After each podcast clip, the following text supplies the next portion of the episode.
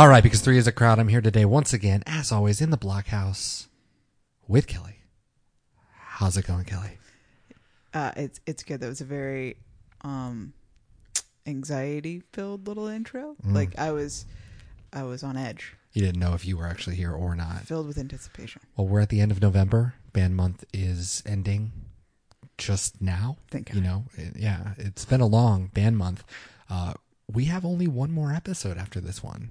So stay tuned. We're going to get to our final uh, pick at the end of this episode for season two. And then that's we'll talk. not real. what do you That's mean? That's not really the last one. what do you mean? It's definitely the last one. What was We- the last song we're picking? Yeah, we're picking. Yeah, and then we're going to do our last episode next week. No, because there's more after that. Of course there is, but that's a surprise. Oh. Why is it a surprise? We did it last year. It's true. Okay, fine. We Give have a cr- something to look forward to. well, we have a everybody's looking forward to Christmas. Are they? Yeah, I don't know. Are you? if you are, we do a Christmas special. It's a very uncertain beginning to an episode. Yeah, you really threw me for a loop. I thought for sure we were only doing 75 episodes. Either way, Kelly, we are here. Uh, if you didn't already know, this is a Bob Dylan podcast. That's right. We talk about Bob Dylan. We pick a song at random and then we listen to it. I've been listening to Bob Dylan for most of my life. Kelly has heard roughly the same number of songs as the bus route that runs from Halewood to Liverpool Town Centre in Merseyside, England. Hmm. And this week, we listened to a song we had just listened to only, what now, 24 episodes ago. Oh yeah, Tombstone Blues off of Highway 61 Revisited. I've heard that one before. The ghost of Belle Starr, she hands down her wits to Jezebel and Nun. She violently knits a bald wig for Jack the Ripper, who sits at the head of the Chamber of Commerce. Mama's in a factory, she ain't got no shoes. Daddy's in the alley, he's looking for food. I'm in the kitchen with the Tombstone Blues. All right, Kelly. So we spent the entire week listening to Tombstone Blues. Uh, this was definitely a standout track, not only of our listen on Highway 61 for you, but you've referenced it like six or seven times on this fucking show at this point. I think I you have, keep yeah. thinking it's this song, but it's not. So it must have been quite a trip, Kelly, for you to now have Tombstone Blues. So just uh, because we kind of went over it before, you can go listen to episode 50 for our entire Highway 61 listen. But uh, expanding upon that, how did you feel spending an entire week with this? I listen to it a lot. I listen to a lot of versions. We had a lot of versions. Yeah. Some of them unfortunate, and some of them pretty great. Uh, it's really good. It's got a lot of energy. I think this song has more movement than a lot of his other songs, so that's fun. So it's I like the energy a lot, and uh, yeah, that guitar man, the it just really hooks you into me like bam bam bam Yeah, bam. that's Bloomfield, man. Kills That's it. Yeah, he's fantastic. Yeah, the song was recorded right after Rolling Stone, so uh, Highway 61 is sort of almost like a roadmap of, um, well, selling road maps to the old folks. Oh, oh my gosh. So, anyways, this is like a roadmap of Bob Dylan's soul. So he uh, went from Rolling Stone, and that was just a single. Uh, he, you know, hadn't really thought that far ahead, but the success of that song basically prompted like we got to get back in the studio we got to do this so this was the next one recorded directly after and the next song after this to be recorded was desolation row and i think the similarities between those are pretty obvious there's it's a long song there's a lot of verses and a whole fuck ton of characters and i think bob dylan was definitely on that uh, the version that we listened to, in a sense, was recorded on July 29th, 1965. Uh, I think it was like 12 takes or something like that. We're going to talk about that from the cutting edge, uh, and then a couple of overdubs and things like that, uh, starting uh, uh, in August of 1965. For all the sessions that we listened to, uh, it was Mike Bloomfield on guitar, of course, Paul Griffin, our hero from One of Us Must Know Sooner or Later. Uh, last week, Paul Paul Griffin on piano, Bobby Gregg, of course, on the drums, uh, Joe Macho Jr. on the bass. We hear some calls out to Joe. Never forget Joe and your bass, uh, and Al Kooper, of course, on the organ. This is, uh, according to Rolling Stone, the number eighty-eight best Bob Dylan song. Quote, Dylan claimed this breakneck Jeremiad against violence gorged American political culture was influenced by conversations that he heard at a bar that was frequented by police officers. This is Bob Dylan quoting. Uh, they would be saying stuff like, I don't know who killed him, but I'm glad he's gone. That type of thing. Nice. Uh, this was played 169 times uh, from officially August 28th, 1965, though the song was actually played on July 24th, 1965, which was during the Newport Folk Festival, uh, the day before Bob Dylan went electric. So he was at a workshop for songs because that's what they did. And Bob Dylan, of course, was there workshopping some songs. And we didn't, we don't actually have any recordings of that or anything except for one German television station caught while some other weirdos are talking, caught Bob Dylan in the background playing this song. It was only five days until it was recorded for the record. So he was clearly had this on his mind and was uh, putting it out there, but not as an electric song, which is weird because then when he went electric famously, uh, he played like Rolling Stone, he played Maggie's Farm, but did not play this song, which might be the most rollicking, crazy song. Because Maggie's Farm is pretty slow, and like Rolling Stone is definitely has a plotting nature to it, but this song is fucking fire. Uh, of course, it's famous in our podcast uh, because Nicanor Parra, who passed away last year, said that Bob Dylan in, t- in the year 2000 deserved the po- the Nobel Prize specifically for the chorus of this song, which is "Mama's in the factory, she ain't got no shoes. Daddy's in the alley, he's looking. Daddy's in the Well, that's a point of contention. Where is Daddy? Where's Mama? Where is Bob Dylan? Anyways, a kid is in the alley with the Tombstone Blues. Uh, it can be translated into Spanish if you were to like write it out as the father's in the factory, he does not have shoes. The mother's in the alley looking for food. I am in the kitchen with the blues of the cemeteries. so very dark, and especially with Latin America's, uh, you know, 20th century, uh, it's a pretty bleak, bleak song. And I, for that sort of depiction of regular people, um, I think that's what Parra was getting at. And uh, he alone said at the time that he should get the Nobel, and it turns out he did 17 years later. Uh, of course, this song is also on "I'm Not There," which, uh, if you can go, you can go back and listen to our supplemental number five from God last year this time, uh, and we have it on our playlist too with Richie Havens and Marcus Carl Franklin, who plays Woody Guthrie in the movie, on that as well. Well, John the Baptist, torturing the thief, looks up at his hero, the commander in chief. They tell me, great hero, but please make it brief. Is there a hole for me to get sick in? Mama's in the factory, she ain't got no. All right, so let's let's touch on the songs just a little bit, uh, the versions that we listened to. Let's just start with Highway 61. Uh, Mike Bloomfield uh, obviously is wiling out on this. Uh, speaking of the music years later, he said, "quote There was no concept. No one knew what they wanted to play. No one knew what the music was supposed to sound like, other than Bob." So it's really interesting, and you get a little bit of it on the cutting edge, where even Bob says.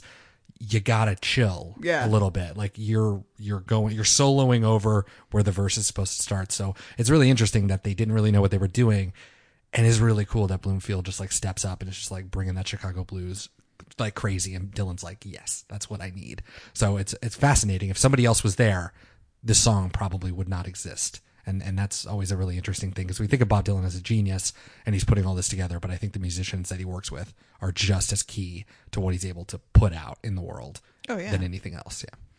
I think this song is uh, a standout because it's like this weird controlled chaos. Like it's a cacophony of sounds, but for some reason it all works together.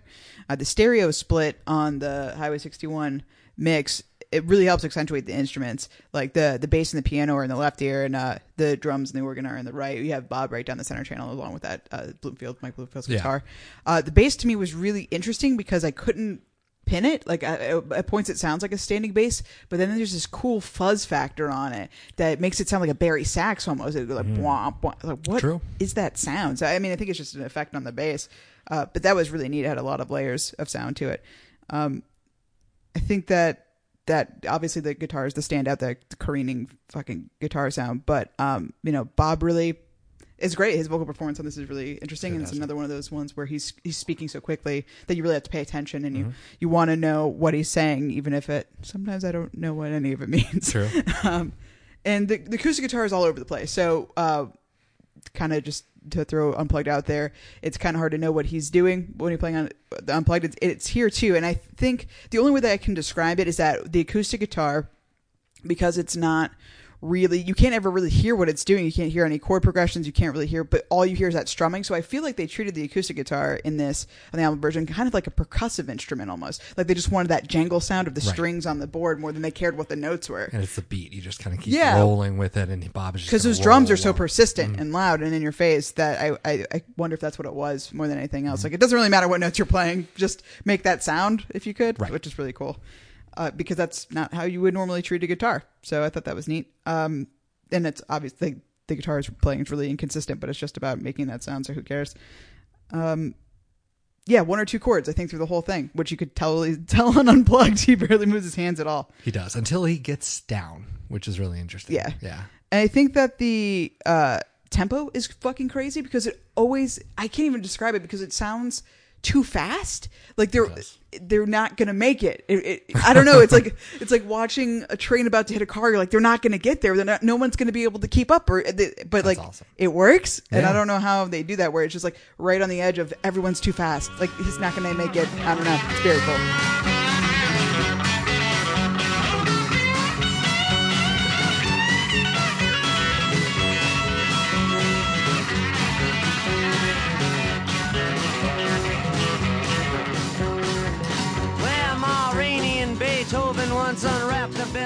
But I think even listening to the cutting edge, uh, that version, uh, what is it? The uh, take eleven, the breakdown take, is nuts because it it does go off the edge. It's like it's not that they play so close; it's that they played and they played over the edge, and they had to pull themselves back from the edge. But they didn't pull themselves back in a really conservative way. They were just like, "All right, we went just a little too far. Let's barely bring it back, but let's stay on the edge," and that's cool. Cutting edge, if you will. Ah, Yes, but I appreciate that because they could have they could have gone to take one, which is a very was a stripped, different toned down, song. different song. Which is like I don't know if I liked it either. I find it really interesting that the song. I guess we'll just pivot to cutting edge here. I found it interesting. Obviously, some of the lyrics are changed, but most of the structure is completely intact. Like this is another. This is a cool example of Bob Dylan um, having a distinct idea in the studio, and he was just going to play it, regardless of what it was. He needed this to exist in the world, and that was really cool to see. There's no uh, because even with sooner or later, one of us must know that went through a lot of versions. He mm-hmm. didn't even have a chorus really He's like created. He like kept working on it. This one was done.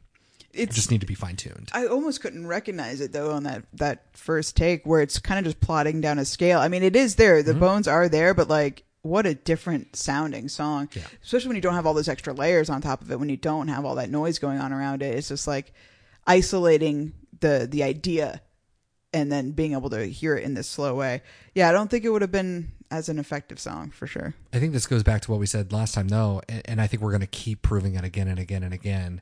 Is that Bob Dylan builds his songs off of a waltz, maybe not a mm. waltz waltz, but like Right. just a slow existence skeletal structure, and when he brings it to the band, they can start to play and bring them, themselves to it. And I think that was another great one. The city fathers, they are planning to endorse the reincarnation of Paul Revere's horse. But the town has no need to be nervous. I mean, the, the very next take was like a false start where Bob's like, "Hey, can you get all of us singing? We have this great idea." Like they're clearly like on drugs. Oh, I'm like, yeah. Oh, Joe, that sounds like a great idea. You know just what to do. you know just what to do. This is gonna be great. uh, so like the fact that like they just play the song once and they're like, "Well, it's kind of." We, I get it. Let's do these little things, and Bob's like, "Yeah, Do you think you can do anything on this? Do you think What do you mean? we might have background on the chorus? You know? Voices, you mean? Yeah. Sure. Yeah. Sure, whatever you want. Can you make it? Yeah. it's really I love just throughout the entire thing. Bob Johnston, I think, also understands that this song is really cool because he's like keeps encouraging them. He's like, uh, "Don't play it, feel, it. Uh, really get that groove going." I, I really enjoy that. And Bob Dylan, how many times now have we listened to these? And he's like, "I don't know how many more times I can sing this. Yeah. I can't sing so loud. Well, I'm such a crybaby." and then he's just like, "Let me just burn it down and like bring the fire." So I think that's all bluster from him but Bob does a great, or Bob Johnston does a great job of like really corralling this and uh, allowing it to be slower and faster and sort of, yeah, getting them exactly where they needed to go. It's cool to see a producer. You don't often know what a producer does, but like, it's cool to think of him being there and sort of keeping everyone on track. So, Yeah, and having a good producer is key when you're making an album because you. I mean, I think that creators you you get so inside of the thing mm-hmm. that you can't think of another idea. Like playing with other musicians, I think is really beneficial to Bob.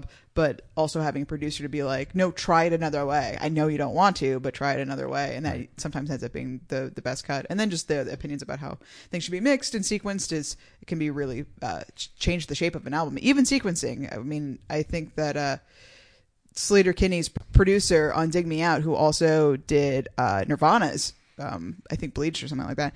That having the idea of like you got to put your first three songs like they have to be bangers and you have to really like I don't know it's just those little ideas that maybe you wouldn't think of because what does it matter I'm just making the songs It can really change put an album as like greatest of all time for Sure. just being another album I think it also the sequencing is really important too because it, it does harken to specific time periods because like playing your three songs as bangers Mm-hmm. is certainly like something the 90s did. I think today it's really it's keeping like an even flow Right. almost to a detriment honestly. Every Bob Dylan album in the last 20 years has been the same, which is up tempo slow, up tempo slow. Whatever, you just kind of accept it. But I think that those go through fads too. Yeah, Like, probably. I don't know if people do that now because I, I think some other people were like, I don't want to put my single number one, so we're gonna bury it. I mean, I've Right. seen albums with like, this is the number one song of the year, number seventeen on the album. Like, what? It was like, you really think people are going seventeen tracks deep just just, for that? skip, We could skip it on a CD. Do you know what CD technology is? Uh, it's not vinyl anymore, my friend. We're not like finding on a needle where to put it. Uh, of course, Take Nine on the Cutting Edge is also on the Bootleg Series Volume Seven. yeah when that started I was like I'm pretty sure this is the version that's on our playlist which Yeah. is Yeah, exactly. So that's on our, our playlist because it's actually there. It's not available on the cutting edge on Spotify because it's a 16 disc record, uh, which cannot all be on Spotify, unfortunately. But I hope one day that it all is. it's like the first appearance of the, the background vocals um, Yeah, totally. harmonies, which is such a cool thing. And I wonder why they didn't uh, go with that in the end. I'm glad they didn't.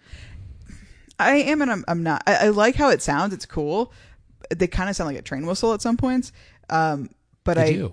I don't. Uh, Think about it though. So you, better. a lot of times when this argument comes up, I say, think about it in the terms of a record that you have never heard, but you have heard Mm-hmm. Highway 61 revisited. This would have been the only case on the record where, there's other vocals. people. Yeah, that's true. And so I think taking them off and just having Bob really unifies them.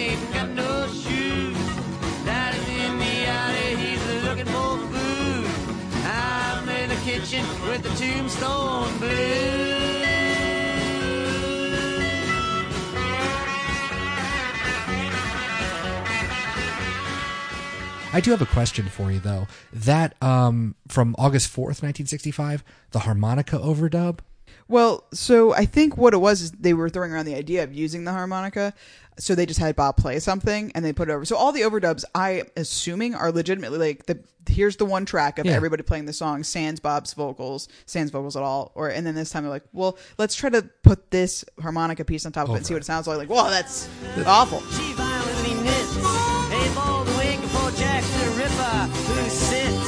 Head of the Chamber of Commerce.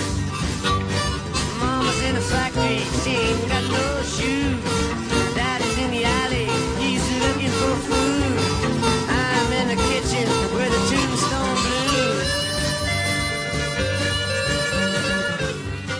They could have done it. Hmm. Like Bob could have come in and really played over Bloomfield, but I'm glad again they were they checked their impulses and they were like, no. Yeah, This there's is so much going on already. Flex. Yeah, we're gonna let that happen. So it's really fun to listen to, but I will I I have no idea what is even happening. John left step the torturing thief. Looks at his hero, the commander in chief. Tell me, great hero, but these naked beats. Is there a hole for me to get sick in? Well, the commander and she dances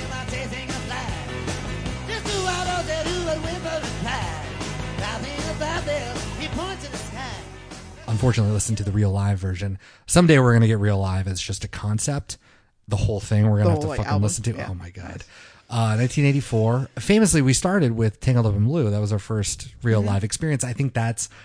I'm gonna go ahead and say it. I enjoy that version. That's the only real live song that I like. Yeah, that just because he changes all the lyrics. This, not very great. So this it was interesting for them to be like, what if we were ZZ Top? Like, what would ZZ Top do with this song? Let's do that. Because I mean, that's 100 percent what the vibe feels Real like talk, real talk. How many ZZ Top songs have you actually heard in your life? You mean other than the one? I don't even know the one. So Sharp Dressed Man is like the one. I I probably have heard it, but I don't know it. Don't they also do the song Heavy Metal? Maybe not. I don't know what song that is. Yeah, Sharp Well, Dressed Man is all I got. ZZ Top. That is just a fixture for the beards. I know nothing about that band at all. I mean, iconic though. You know who I, they are. I know just who they are. Oh, yeah. I assume one of their names is ZZ. I don't know. Which one's the top? I don't know. Oh, uh, phrasing. So, yeah, I don't know why the, it's just like this weird bopping. It feels so mechanical. Like everyone, all that that fire and electricity that the uh, 60s version has, where it feels so improvisational. It feels like we're just holding it together because there's so much energy in this room. This is like we fed fed this song into ZZ Top robots. And then this is what they came out with because there's nothing there. There's nothing there. It's just like this weird, and no shade to anybody that I'm about to offend, but this very much sounded like I could see the people that were at the time in their 50s listening to this and really enjoying it.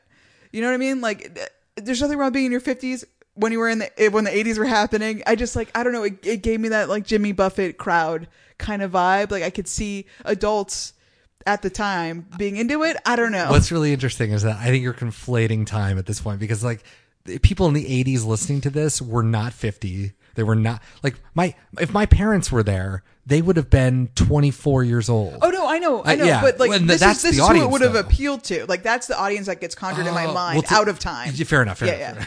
Because I'm trying to think, like, yeah, it, but it's weird to think of your parents being there because you like respect their taste in that they listen to Bob Dylan, but then they also were alive at this moment where this crap was happening, and they're complicit as much as anyone else in buying these tickets, and it's weird. Yeah. it's weird because yeah, it appeals more to them now being old fuddy duddies, Right, right, But like wow, they really channeled their inner fuddy duddy and were like, listen, in 30 years, this shit's going to be great. but we're just going to play it like this right now. Yeah, just like who who bought tickets to this show because people who liked Bob Dylan in the '60s and want to hear that song are disappointed.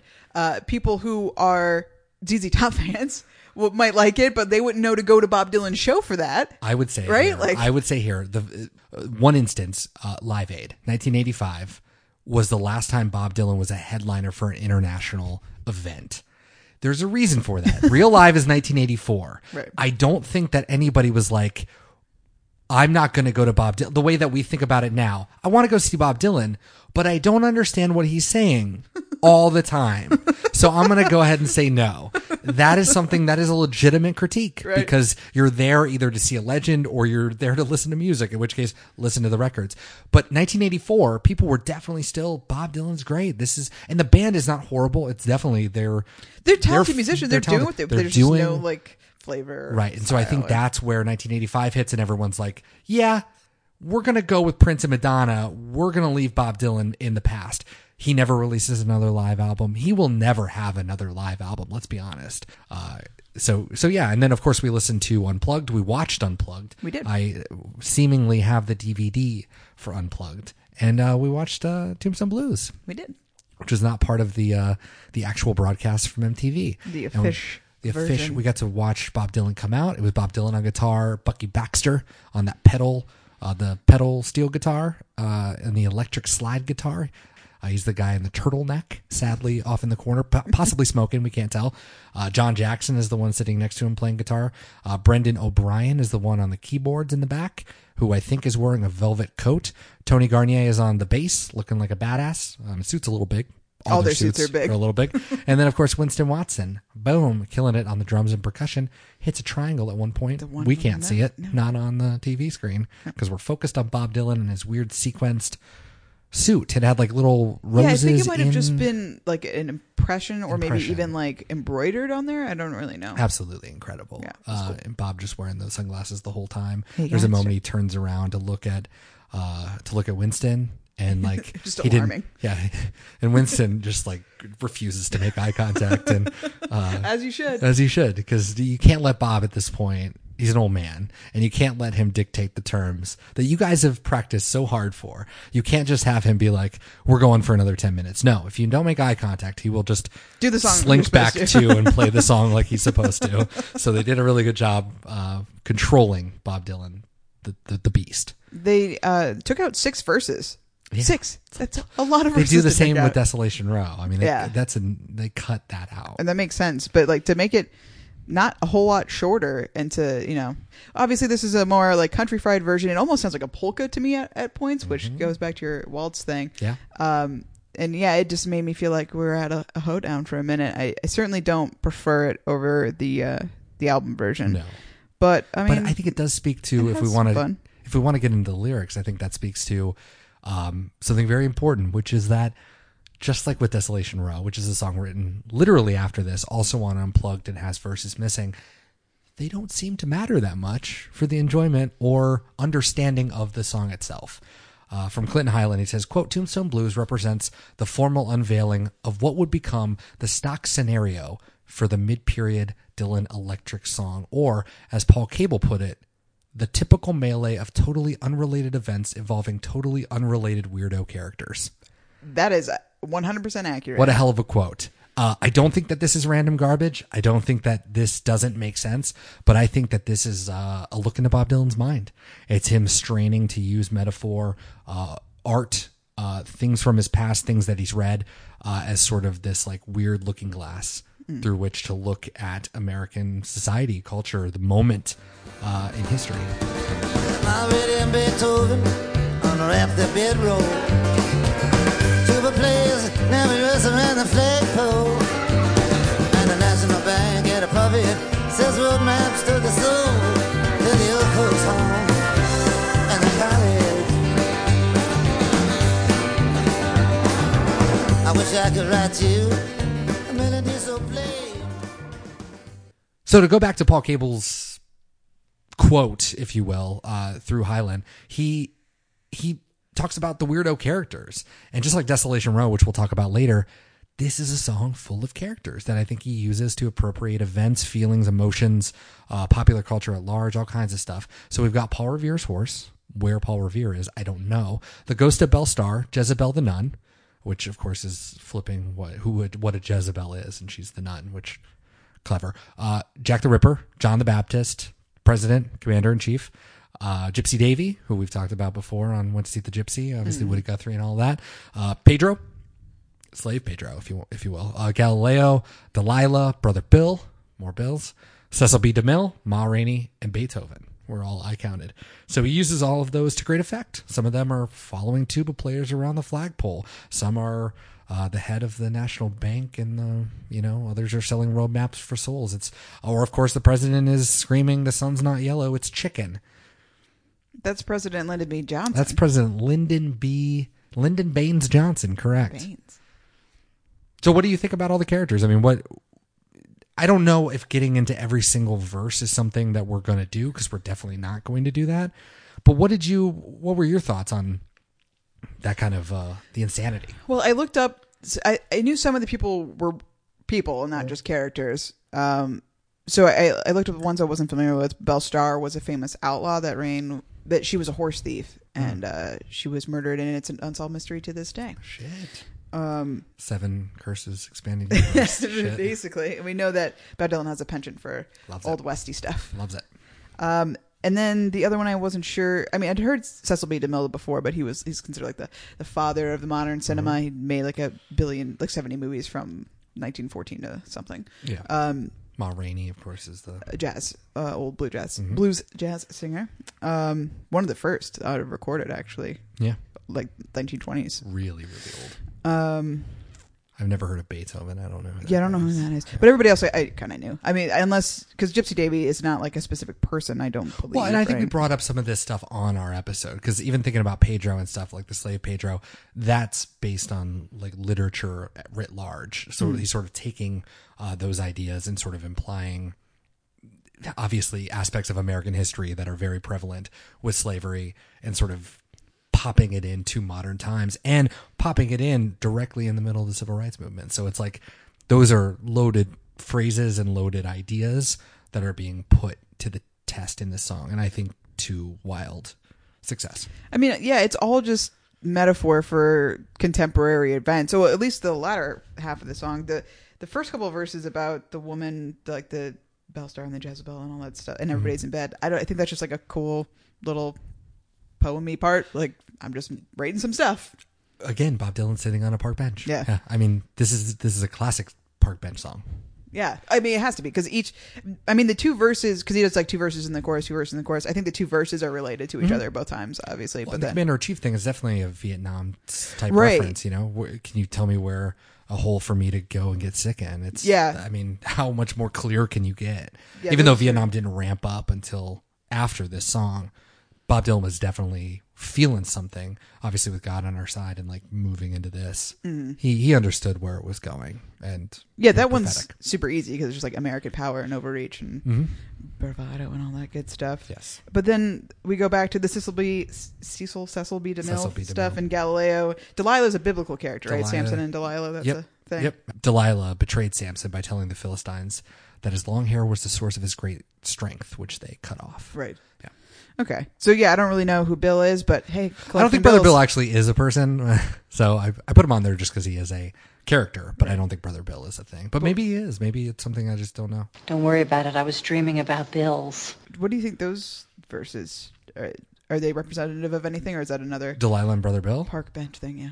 Oh, I think it's just a park bench thing. Gotcha. I mean, because even with John the Baptist and I mean Jack the Ripper, I think it's I think a lot of it too is irony. It's playing Jezebel. What is a Jezebel? It's a A prostitute. a, pro- a, scarlet biblical prostitute? woman, right? And then she's the nun, right? Jack Right. Ripper um, sits at the head of the council Chamber of? Commerce. Like, it's interesting. John the Baptist obviously gets his head But it's interesting. In some of the versions, he says John the blacksmith. John the blacksmith, which which again I think goes to the point that Bob knew what he wanted to do, but these things don't actually matter. Like as much as we want to like put a lot of emphasis on who they are and what they could mean, it could have been John the blacksmith, and Just that really fucks up all of your interpretations, right?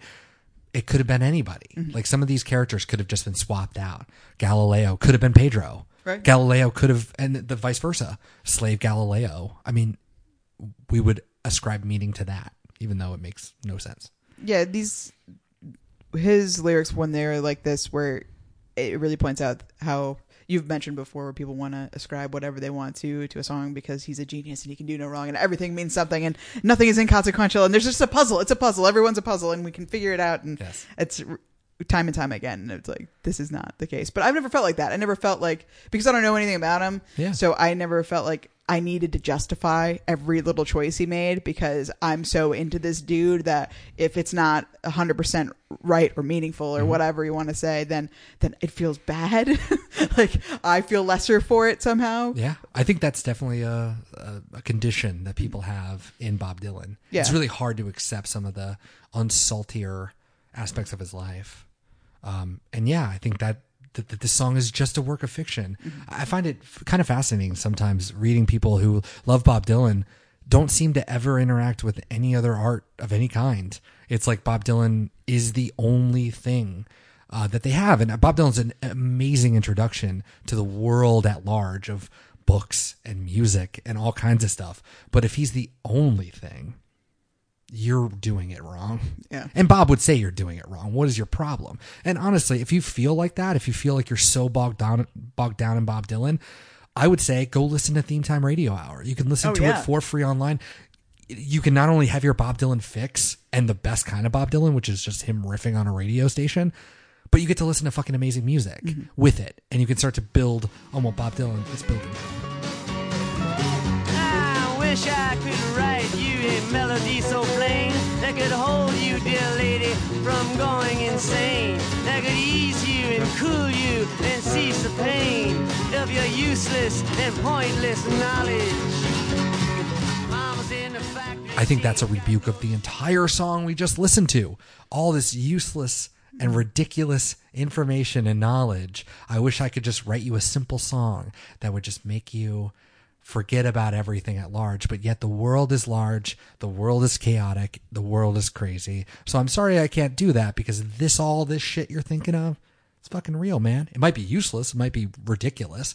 Why are there tuba players going around and where did Ma Rainey and Beethoven come out from the grave? But like it's just knowledge. It's just weird knowledge. I mean, and all like to his credit, there's some fucking cool lines in here. I mean, the verse right Awesome before that, the roadmaps for the soul, you know, so old fly folks the home National college. Bank. It's Mhm. like That's great It's awesome. because you know you got to pay to get into heaven. and Like Yes. it's fantastic. Oh, and that's why, like again, we could we could go verse by verse, and you can break down all of those, and we've done a few of them here. You can do it for every one of them. I Oh, mean, yeah. you can really. That's why he's a great writer because the vagueness of it, the, the the the artistry of it, the subtleties, the metaphors. You bring Brother Bill to life. You bring Ma Rainey and Beethoven, two very different people, two very different genders, two very different races, two very different times, two very different types of music, both together with the tuba players around the flagpole. I mean, that's it. That speaks to unity. That speaks to the the connectiveness of music. I mean, you can just do this with every line, Mm-hmm. and that's what makes him brilliant.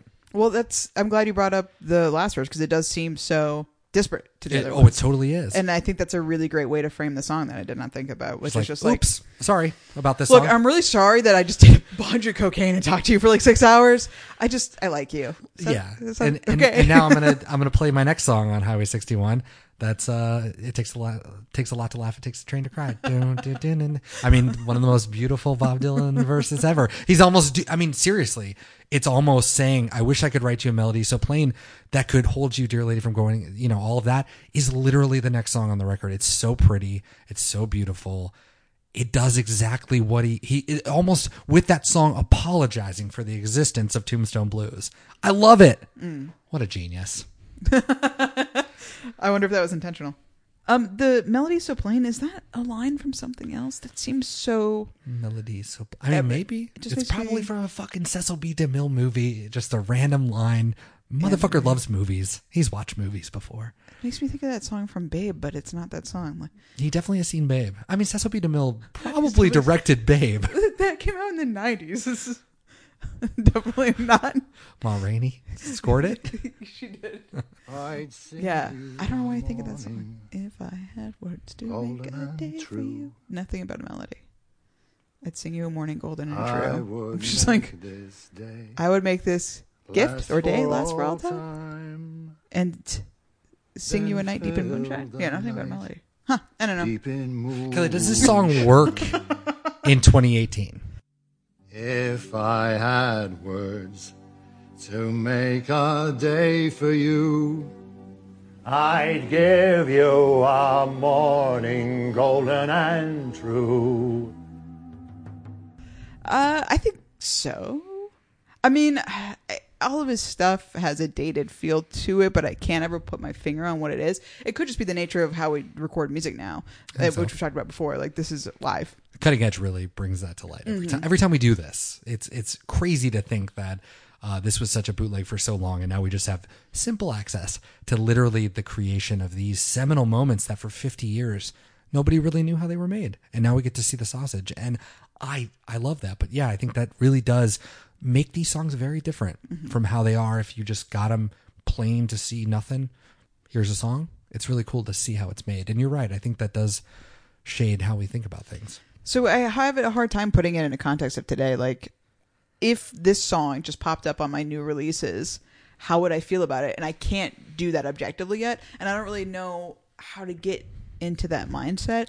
Maybe I should just put a random song, like make a playlist of songs that I like, throw a Bob Dylan song on there that are like contemporary songs, uh, not a contemporary Bob Dylan song, but contemporary songs with, and then put that in there and see. But it's never gonna because music all has this kind of vibe to it now that. Oh, that's what I was kind of going that. with. I, I was thinking that this is absolutely still essential because a lot of a lot of music today um, does the thing that Bob Dylan was doing, which is like disparate verses. I mean, hip hop a lot Mm-hmm. Yeah. of a lot of that is just we're just kind of riffing, we're just kind of going. Oh, and Oh, I think the disparateness of the verses, where you're not telling a narrative song, is very popular. well, having characters that are kind of out of time to begin with help that too, and and keeping it vague. Like Commander in Chief is literally anyone who hap- could has been president or is president currently, so that's not giving you a specific time. And Ma Rainey's had already been dead, and like Beethoven's gone from a hundred years ago. Galileo, like biblical, like all that stuff is is just as relevant then as it was now. So Absolutely. that keeps it from being stale that way. So Well, and, and even to bring Bob Dylan in 2006, I mean, he's still doing that stuff. I, if people say, "Oh, he's just taking classics or whatever," the dude has immortalized Alicia Keys on "Thunder on the Mountain." So Alicia Keys is an official lyric of Bob Dylan. That's pretty great. and it's amazing because Alicia has definitely fallen off the super pop culture radar. But she's, I look it up just a few months ago when I listened to Thunder on the Mountain again, and she's still making music, and it's fantastic. I certainly don't listen to it, unfortunately, but when we get, I mean, we're gonna. I, we're gonna we're gonna listen to Alicia Keys when we get Thunder on the Mountain for sure because I would love to get deeper into her because she's amazing Oh yeah, she's got a beautiful voice and Yeah. she's a great pianist. and Bob loves her. Yeah, well, I mean, who knew? I also think that this is a great song because of the last verse. I, I, as somebody who has a degree in something that I'm not working in, I am a huge believer in education for education's sake. And for somebody learning stuff and reading stuff and consuming it the way Bob Dylan is and sort of uh, refracting it through text and art and uh, you know popular movements and film and whatever you want to do there that is the stuff of of of legends and I, I think that the person of this song that has all of this in their head it's not even if the next song on the record is almost like the the cooling and the ceasing uh, of the pain the pain doesn't go away. And so the mind is still making those connections. And i think it's just we're seeing bob dylan in 1965 make the connections but you're right. Donald trump is a person. Donald trump is the chicken. Donald trump is the piece of shit in this song. Just like lyndon baines johnson telling people to go off to war and die in a hole is the piece of shit in that song. And that unfortunately is the stuff that doesn't change. And hopefully someday this will be put off in a museum and those people won't exist anymore and that's not a thing. And oh look how how much folly we used to have. But very much unfortunately i think still connects deeply today. Yeah. all right kelly we were also people in the world this week. Before we get to our recommendations that we do every single week about what we were listening to while we were also listening to this song we've got a banging playlist on spotify very importantly, I just want to announce that you can actually listen to us on Spotify. So we've had a lot of people um, already subscribing and following the channel, which is really awesome. But if you don't know and you listen to Spotify all the time, as Kelly and I do, you can not only follow our playlist simply by searching the song title, pop an SOTW at the end, or pop the episode number. You're going to find us. Um, we've done a lot of testing. Uh, so you can definitely find all of our playlists. You can also find them at sotwpod.com. But if you want to listen to us, you can actually follow us on Spotify. So I highly recommend doing that. You'll never miss an episode. And soon, hopefully, they'll start pushing to your phone when we update. But obviously, every Monday is when we do our episodes. Yeah, the podcast mechanics or interface or however you want to say it, it's not 100% Not 100%. up to par, especially if you're considering like Apple Podcasts. Um, but it, it's, I think a lot of people that I know personally use Spotify to listen to podcasts. So it's really cool that we have ours on there now. So if that's more convenient for you, please check us out. Please check it Follow out. us on uh, Spotify. It'd be great. Yeah. And then follow us also on Twitter, SOTW Pod, everywhere Facebook, Instagram. We update all of those things. So so please come and, and do that. And while you're listening to Tombstone Blues, listen to our playlist. Not only do we have uh, the real live versions, the uh, Bootleg Series Volume 7 version, we also have Richie Havens off of the I'm Not There soundtrack, and he does play that in the movie, as we mentioned. All of those are buttressed throughout. And in between, we throw in some some old favorites and some brand new stuff, including stuff we've never heard of in our entire lives. So welcome back to the playlist against me. Still our most popular episode, uh, period. Uh, Billie Holiday, Justin Towns Earl, La Dispute, new album coming 2019. Jackson C. Frank. I mean, you can't get away from that. That will be on That's every o- blues on our song. playlist before, right? Oh, welcome Okay. back for sure. Yeah. Mm-hmm. Uh, TV on the radio and the Doors. That Jackson C. Frank song will be on every blues everything from It's now to the so end. good. Is one of the most beautiful songs. Does Dave Van. Ronk cover that? I feel like I don't know. Possibly. I just want him to sing me everything. When are we going to do Dave Van Ronk month? Yeah. Soon. Soon. We're we're just getting over band month. That's true. That's right. I'm so sorry. Welcome to the playlist. Moby, Cotton Jones, The Head and the Heart, Fleet Foxes, The Wonder Years, C6 Steve. Yes, he's 16. That was pretty great. Joe Strummer, Lil AK, and I'm going to include Richie Havens here. We're going to do some more Richie mm. Havens because he is an influence on, on Dylan later. But uh, I think I've talked about this before. Famously, when I was 13, I had bought these seven albums that were tangentially Yes. related to Buffy the Vampire Slayer. Uh, I can only remember Michelle Branch, uh, Melanie Doan, Sneaker Pimps, Becoming X, and also at the time, which is not related to Buffy, uh, I bought that Moby album, Play. And so it was cool to listen to Natural Blues again because I've not listened to that album in forever. It That's really very fun. nostalgic. Yeah, the the album's pretty disparate. He does a lot of, I mean, Not gonna listen electronic. it. It's not, but the um the big song he had, Southside. with Gwen Stefani was on it. Yes. Here we are now going to yeah. That's that's on it too. Yeah, that was def- he. Moby was a thing, He was, and, And that was the height right and, there. And now he's a joke on Community, well, yeah, he's a joke which on a lot of things. I would love to be a joke on Community He's for what it's worth. He's pretty recognizable too. He's got that like Michael Stipe face, and he's And the bald head. headphones. And, Yeah.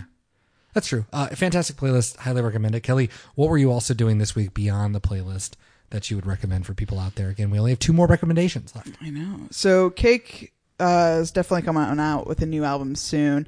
Their single um, "Sinking Ship" is available now, and it was good. Um, this is our first song in seven, new song in seven years, which is I've been just like going to their page every once in a while, like oh, it's still showroom of compassion. Okay, 2011. Okay, cool. Um, and of course they're on tour right now, and uh, Wow. I found out about their show at the fucking Doug Fur, which is Ah. amazing. Sold out, I'm sure, before I even before I could even look to where. Yeah, there's no. I never had a chance. No. So Well, so many. Uh, Thursday just announced the tour coming to Doug so Fir. many bands. It's going to be on in four seconds. In fact, it was last week that they put up the tickets, and I forgot Yep. to even look. Los. Campesinos was last cursive went out. Yeah. Damn. Yeah. Yeah, we really 2019. It's not. Gotta fuck be up better about much. shows. Not fuck up as much. Uh, but it would be so cool to see them at Doug because it's a I would love to see them. Yeah. Oh, I, I- mean, I've only seen them once, and it was at an outdoor venue, so it's like in Bend. But that was amazing. They put on such a great show. I really love Cake. So their their new single is great. Um, it's not that they haven't done slightly political stuff before, but they're usually talking about events in the far past, or I mean, at least not contemporary events. I think this is pretty obviously commentary on um, not only America's current state, but just like the globe is dying, and Yeah. you know we're on a sinking ship. That's the refrain, and uh, he's the tours that, that they're on right now. They've been doing benefit shows. Like um, they just did one in October for Beto O'Rourke, um, Oh, yeah. and the one that and uh, they're doing at Doug Fur is to benefit Doctors Without Borders. So they're doing cool shit. You say we are one. You say we are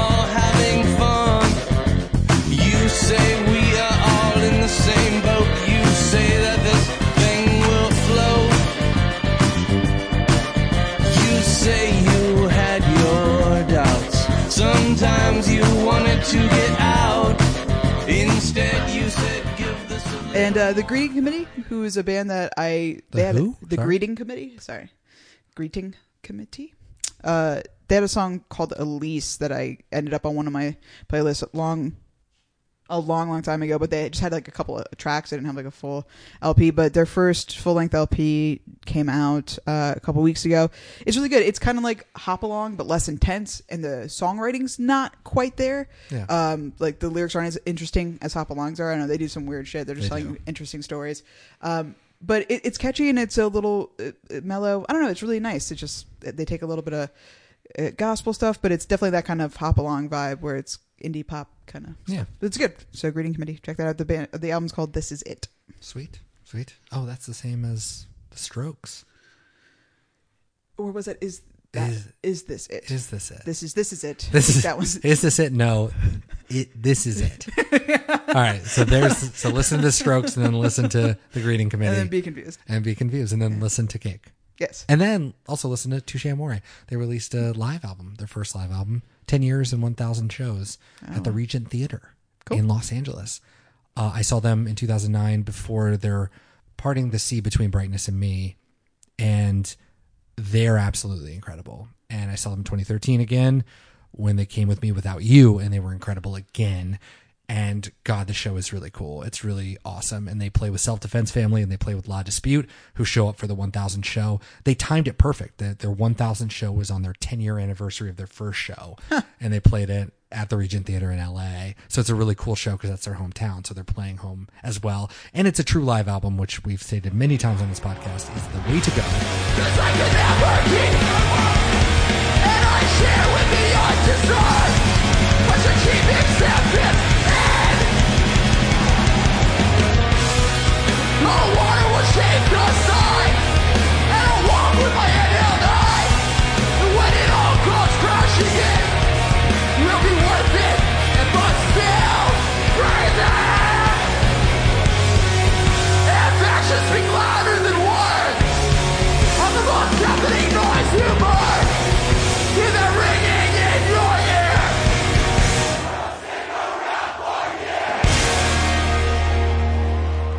Right, Kelly, we are at the end of our penultimate episode where we get to pick our final song of 2018.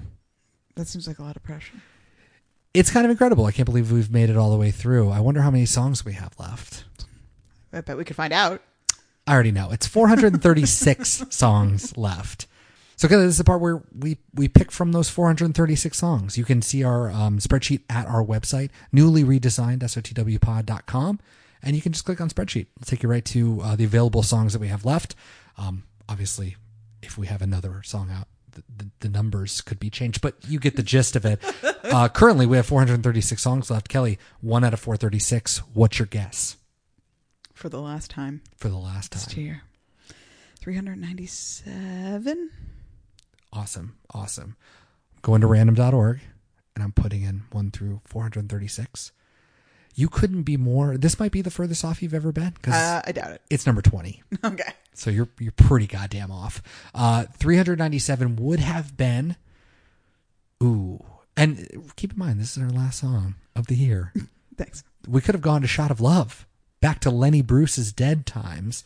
This would have been our first evangelical Bob song since God episode thirty seven. I think was Lenny Bruce. Ooh, we haven't touched the eighties beyond. We'll never forget Empire Burlesque as a cautionary tale, if for nothing else. But we have not done any Christian songs this whole year, and we're not doing it. Heart of Mine, not not included in 2018.